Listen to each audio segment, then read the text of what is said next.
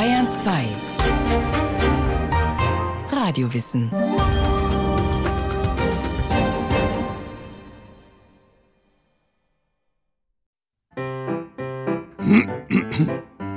Hallo zusammen. Ich begrüße Sie zu unserer Sendung über den Kehlkopf. Ich weiß, es ist unhöflich, Ihnen ins Ohr zu husten oder gar am Mikrofon etwas vorzuessen. Wobei, ich muss sagen, dieses Himbeereis mm, ist wirklich köstlich. Aber es gibt mir die Gelegenheit, die vielfältigen Fähigkeiten dieses Organs gleich zu Beginn kurz zu präsentieren. Denn, ja, den wenigsten ist bewusst, wie häufig der Kehlkopf zum Einsatz kommt, wie viele vitale Funktionen er erfüllt. Atmen, schlucken, sprechen, singen, husten, lachen, seufzen, stöhnen. Für all diese Lebensäußerungen brauchen wir den Kehlkopf. Bei Männern zeichnet sich der Kehlkopf äußerlich in der Mitte der Kehle als Adamsapfel ab. Diesen Namen verdankt er dem Volksglauben. Die kleine Wölbung soll vom Sündenfall zeugen. Die verbotene Frucht vom Baum der Erkenntnis sei dem Manne im Halse stecken geblieben und ziere seitdem als eine Art Mahnmal die männliche Kehle. Selbstverständlich sind aber auch Frauen im Besitz eines Kehlkopfes und natürlich auch schon Säuglinge.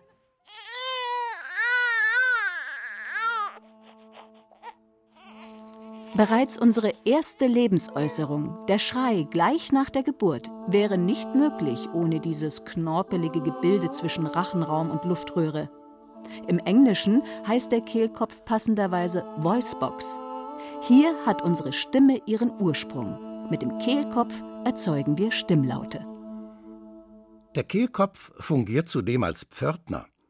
Er wacht darüber, was durch unseren Rachen in den Körper hineingelangt verhindert also, dass Fremdkörper über die Luftröhre in die Lunge eindringen. Und, nicht zuletzt, ermöglicht uns der Kehlkopf das Atmen. Der Kehlkopf ist also ein Instrument, das drei verschiedene Funktionen erfüllt. Das Atmen, das Schlucken und die Artikulation von Lauten. Johannes Zenk, Chefarzt in der Klinik für Hals-Nasen-Ohrenheilkunde am Klinikum Augsburg, erläutert: Das Kehlkopfgerüst selbst besteht im Wesentlichen aus zwei größeren Knorpel, den Ringknorpel im unteren Anteil und den Schildknorpel im oberen Anteil. Im oberen Bereich ist der Kehlkopf dann quasi am Zungenbein hier aufgehängt und nach unten dann eben an der Luftröhre. Und dann haben wir noch zwei kleinere Knorpel, die sogenannten Stellknorpel. Diese Stellknorpel sind notwendig, damit wir innen die Stimmlippen bewegen können. Die sogenannten Stimmlippen sind waagerecht im Kehlkopf verankert. Es handelt sich dabei um mit Schleimhaut überzogene elastische Bänder. Sie bilden eine Art kleinen Mund, der im Kehlkopf die Luftröhre nach oben abschließt. Beim Ein- und Ausatmen sind die Stimmlippen entspannt und geöffnet, so dass die Luft passieren kann. Dieser geöffnete Zwischenraum nennt sich Stimmritze. Ein Ton wird erzeugt, indem sich die Stimmlippen schließen und eng aneinanderlegen. Sänger sprechen von Stimmschluss. Die aus der Lunge strömende Luft presst dann gegen diese geschlossenen Lippen. Die Stimmlippen beginnen zu schwingen, je nachdem, ob wir einen starken oder einen schwachen Luftstrom von unten gegen die Stimmlippen fließen lassen, ist der erzeugte Ton laut oder leise. Der HNO-Arzt Johannes Zink hat für die zugrunde liegende Mechanik ein anschauliches Bild. Sie haben einen Kochtopf, Sie machen das Wasser heiß, und haben Deckel auf diesen Kochtopf und dann durch das erhitzte Wasser wird der Dampfdruck stärker und hebt den Deckel irgendwann mal hoch und es kommt dann so zum Klappern des Deckels. Und so kann man ungefähr auch so die Stimmerzeugung sich herleiten. Der Luftstrom, der von unten hochgepresst wird durch die Lunge, kann im Prinzip die Stimmlippen in Bewegung versetzen und dadurch kommt es dann zu einem Ton und dann der Möglichkeit eben zu sprechen. Der Luftstrom von unten wird durch die auf und zuflatternden Stimmlippen laufend unterbrochen. Es entstehen Schallwellen. Zum Hörgenuss werden die Schallwellen insbesondere beim Gesang.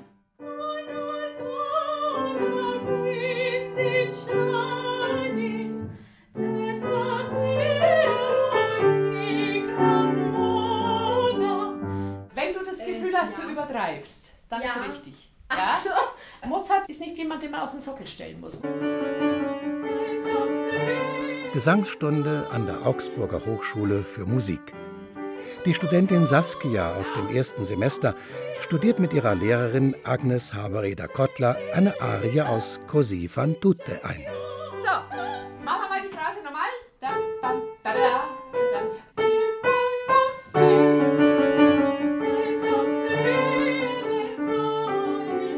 Saskia an der Phrasierung und am richtigen Ausdruck feilt, sind auch ihre Stimmlippen höchst aktiv. Sie schwingen umso rascher, je weiter die Melodie in die Höhe steigt. Öfter als tausendmal in der Sekunde öffnen und schließen sie sich für die Spitzentöne rund um das hohe C. Bei tiefen Tönen bleiben die Stimmlippen dagegen relativ locker. Die Schwingungsfrequenz ist entsprechend niedriger. Männerstimmen klingen in der Regel rund eine Oktave tiefer als Frauenstimmen. Das liegt daran, dass die Stimmlippen von Männern im Schnitt um ein Viertel länger sind als die von Frauen. Genauso wie die Saiten eines Kontrabasses langsamer schwingen und damit tiefer klingen als die einer Geige, schwingen die Stimmlippen eines Mannes langsamer als die einer Frau, beim Sprechen im Schnitt rund 100 Mal pro Sekunde, während die weiblichen Stimmlippen mehr als doppelt so schnell schwingen.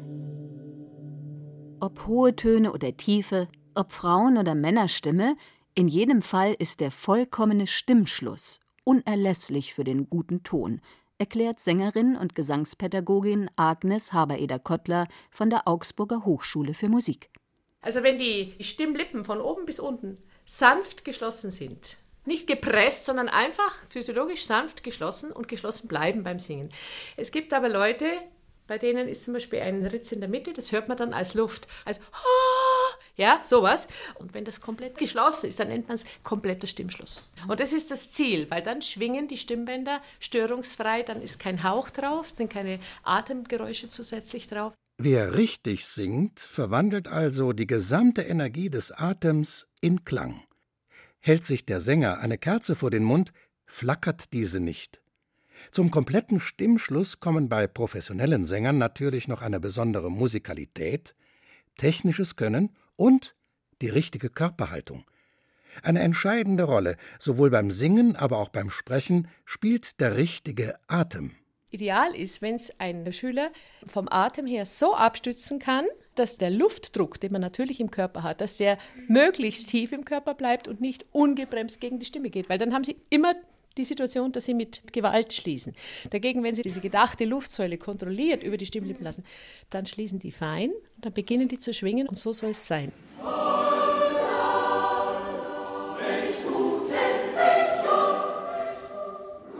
Der Gründer und Leiter der Augsburger Domsingknaben, Reinhard Kammler, hat in den vergangenen 40 Jahren Generationen von Sängern ausgebildet. Er stellt eine einfache Regel auf. Alles, was der Stimme gut tut, wo ich mich wohlfühle, kann ich machen. Wo ich merke, da muss ich mich anstrengen, ob in der Höhe oder in der Tiefe, da ist generell Vorsicht geboten. Also ganz schlecht ist zum Beispiel der sogenannte Glottisschlag. Das muss man sich so vorstellen, als wenn man mit dem Plättchen die Gitarre anreißt. Das ist ja auch eine Seite. Also wenn man den Ton ruckartig anstößt, da ist der Schwingungsvorgang bei der Stimmlippe dann doch nicht ganz geschmeidig und das kann zu Verhärtungen oder auch zu Verkrampfungen führen. Wenn man ah, ah oder sowas macht, das sollte nicht generell sein. Dass man die Stimmlippen anreißt für einen Sänger, kann das musikalisch gesprochen tödlich sein.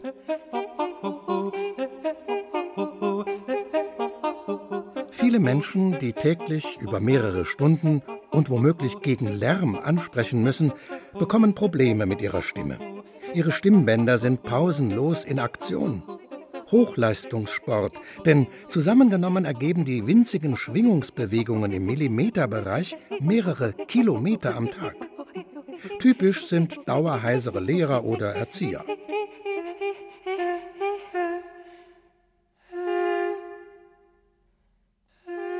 Zu Heiserkeit kommt es, wenn die Stimmlippen nicht mehr richtig und harmonisch schwingen und sich nicht immer wieder vollständig schließen, erläutert der HNO-Facharzt Johannes Zenk. Das können jetzt ganz einfache Veränderungen auf den Stimmlippen selber sein. Kleine Unregelmäßigkeiten der Oberfläche, kleine Tumoren, Polypen oder so. Dann kommt es nicht mehr zu einem vollständigen Stimmbandschluss und nicht mehr zu einer gleichen Schwingung beider Stimmlippen.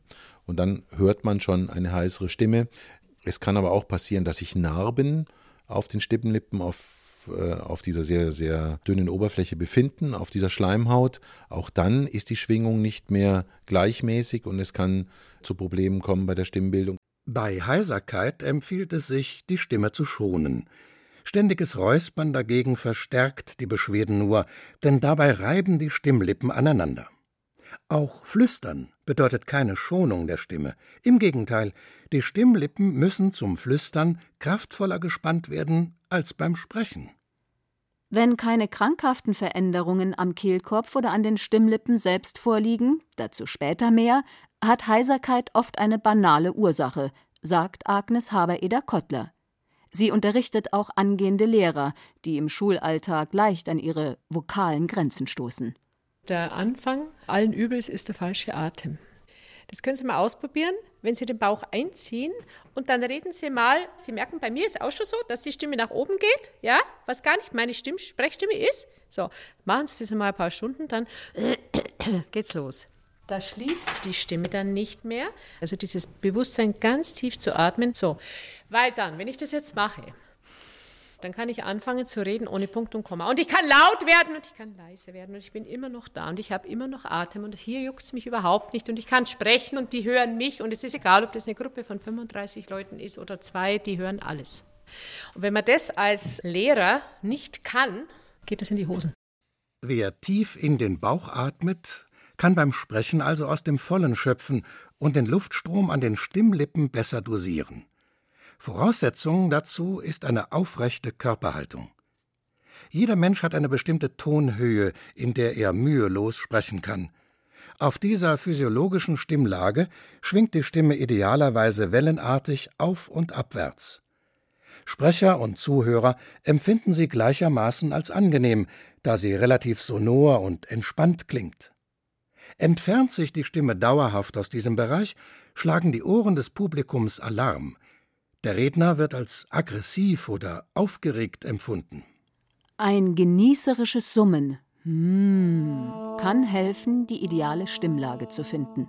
Und bewusstes Gähnen ist ein Kniff, um das Stimmvolumen zu vergrößern. Beim Gähnen entspannt sich die Stimmmuskulatur. Die Stimmbänder schwingen anschließend freier. Außerdem senkt sich beim Gähnen der Kehlkopf. Dadurch wird der Resonanzraum erweitert, also der Raum, in dem sich die Schallwellen verstärken. Der Klang wird klarer und tiefer. Auch wichtig ist ausreichendes Trinken. Es hält die Stimmlippen geschmeidig. Im Lauf der Evolution hat sich die Anatomie des Kehlkopfes verändert. Erst dadurch wurde dem Menschen das Sprechen möglich. Ehe der Mensch vor rund 100.000 Jahren zum Sprechen kam, hatte der Kehlkopf allein die Aufgabe, das Atmen und Schlucken zu regulieren, und zwar ganz oben an der Verbindung von Speise und Luftröhre. Im Lauf der menschlichen Entwicklung senkte sich der Kehlkopf tiefer hinein in den Hals. Erst dadurch waren die anatomischen Voraussetzungen für das Sprechen geschaffen. Der tiefer angeordnete Kehlkopf erlaubt es, zusammen mit Zunge, Gaumen und der richtigen Atmung ein breites Spektrum an Lauten zu bilden. Was im Laufe der Evolution passierte, wird in der körperlichen Entwicklung des einzelnen Menschen nachvollzogen. Auch beim Säugling steht der Kehlkopf mitsamt der Luftröhre zunächst hoch, höher als die Speiseröhre. Das ermöglicht dem Baby gleichzeitig zu atmen und zu schlucken. Eine Fähigkeit, die sich mit dem Absenken des Kehlkopfes im Laufe der ersten drei Lebensmonate wieder verliert. Jedes Mal, wenn wir schlucken, wird für einen kurzen Moment die Atmung unterbrochen.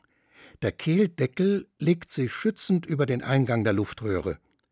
Dieser Reflex bewirkt, dass Speichel oder Nahrung daran vorbei befördert werden und nur in die Speiseröhre gelangen. Ab und zu kommt es trotzdem vor, dass wir uns verschlucken, wenn wir zum Beispiel zu hastig essen. Die Schleimhaut registriert dann den Fremdkörper in der Luftröhre. Ein Hustenreiz wird ausgelöst. Etwas Ähnliches passiert willentlich beim Räuspern. Wir schließen die Stimmlippen, der Druck von unten kommt und wir machen das halt mehr so stoßweise, ohne eine Stimme zu erzeugen. Und das dient natürlich auch dazu, um Schleim oder Flüssigkeit hier vom Kehlkopf zu entfernen. Normalerweise sorgen Reflexe dafür, dass die Atemwege frei bleiben von allem, was mit Nahrung und Verdauung zu tun hat. Bei vielen Menschen fließt jedoch nachts unbemerkt Magensäure in Richtung Kehlkopf. In der Folge entwickelt sich häufig ein heiserer Stimmklang – auf der feinen Schleimhaut kommt es durch die scharfe Substanz zu Verätzungen und schlimmstenfalls zu chronischen Entzündungen. Und wenn diese Entzündung über längere Zeit anhält, dann verändert sich die Zelle und wird irgendwann mal eine Art Vorstufe von einem Karzinom. Das ist also ein Tumor, der noch nicht in andere Schichten vordringt. Und wenn das dann nicht therapiert wird, dann erreichen wir irgendwann den Punkt, wo es keine Umkehrung mehr gibt und es entwickelt sich daraus dann ein invasives Karzinom. Bei Heiserkeit, die länger als drei Wochen anhält und nicht auf eine banale Erkältung zurückgeht, sollte man einen Arzt aufsuchen. Denn dahinter können auch ernste Erkrankungen stecken. Wenn wir zum Beispiel größere Tumoren haben, wo im Prinzip durch den Tumor selber die ganze Stimmlippe schon verändert ist, beziehungsweise auch dann, wenn wir Lähmungen des Kehlkopfes haben. Und insbesondere dann, wenn wir eine Lähmung der Stimmlippe auf einer Seite haben, dann können wir nämlich die Stimmlippen gar nicht mehr schließen. Das heißt, die Luft geht einfach durch, ohne dass überhaupt die Stimmlippen zum Schwingen gebracht werden. Und dann, dann hat man quasi so eine heißere Stimme. Auch bei dem 77-jährigen Rentner Rainer Fleischer war es ein Tumor am Kehlkopf, der bei ihm wochenlange Heiserkeit auslöste. Das Geschwür musste operativ entfernt werden. Ich konnte davor kaum laut sprechen, sondern nur ganz leise mit einem Druck äh, im Brustkorb, damit ich überhaupt irgendwelche Worte rauskriege. Und nach der Operation ging es mir wesentlich besser. Meine Stimme wird auch nie wieder besser werden, als sie jetzt ist.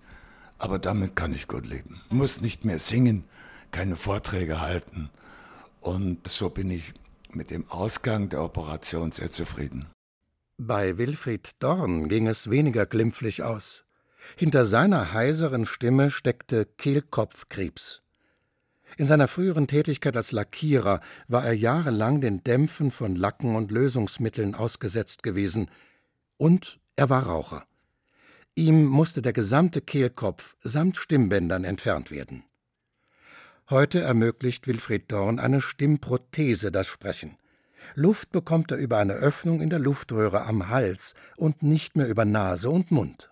Mit dem Riechen und mit dem Schmecken, das ist eigentlich alles eingeschränkt, stark eingeschränkt, bei jedem Kehlkopfoperierten.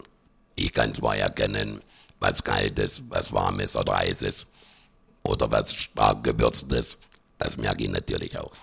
Gut, die Augen, die Augen essen ja mit.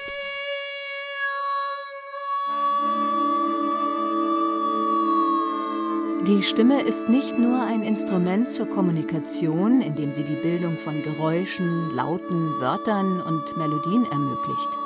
Der Klang unserer Stimme wirkt auch bei vielen Erkrankungen wie eine Art Seismograph. Neurologische Krankheiten schlagen oft zuerst auf die Feinmuskulatur durch. In der sensiblen Mechanik des Kehlkopfes werden kleinste Veränderungen hörbar. Parkinson-Patienten zum Beispiel sprechen vor Ausbruch der Krankheit oft auffallend kraftlos und leise. Und Menschen mit Depressionen haben nicht selten eine monotone Sprachmelodie. Im Laufe unseres Lebens verändert sich die Stimme, besonders auffällig in der Pubertät.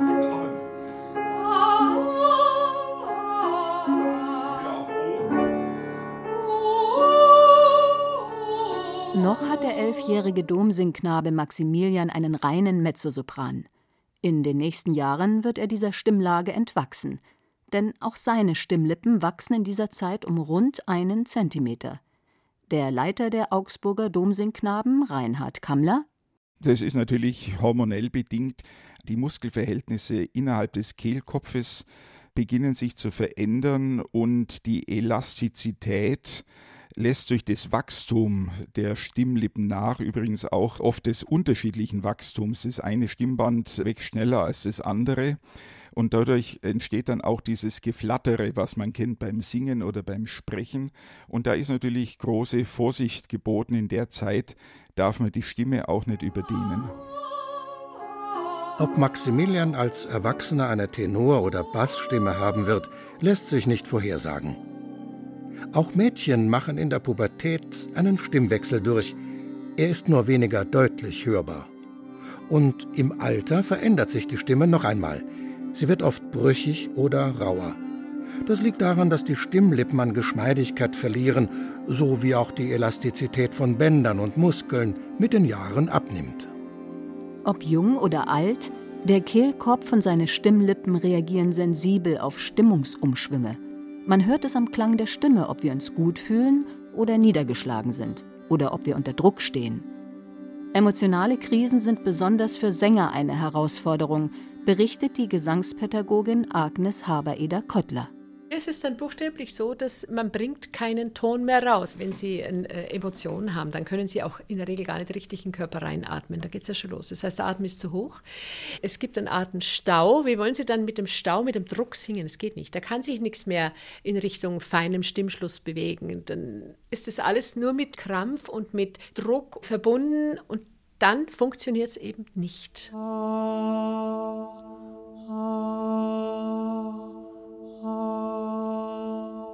Der Kehlkopf sitzt nicht nur an der entscheidenden Kreuzung zwischen Atem und Speiseweg.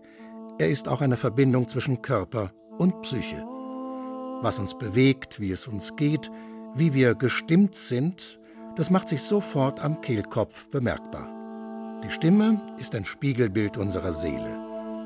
Es ist also ratsam, auf sie zu hören und sie pfleglich zu behandeln, beispielsweise durch den Verzicht aufs Rauchen und indem wir darauf achten, unsere Stimmbänder nicht dauerhaft überzustrapazieren. Das könnte unser Leben deutlich stimmiger machen.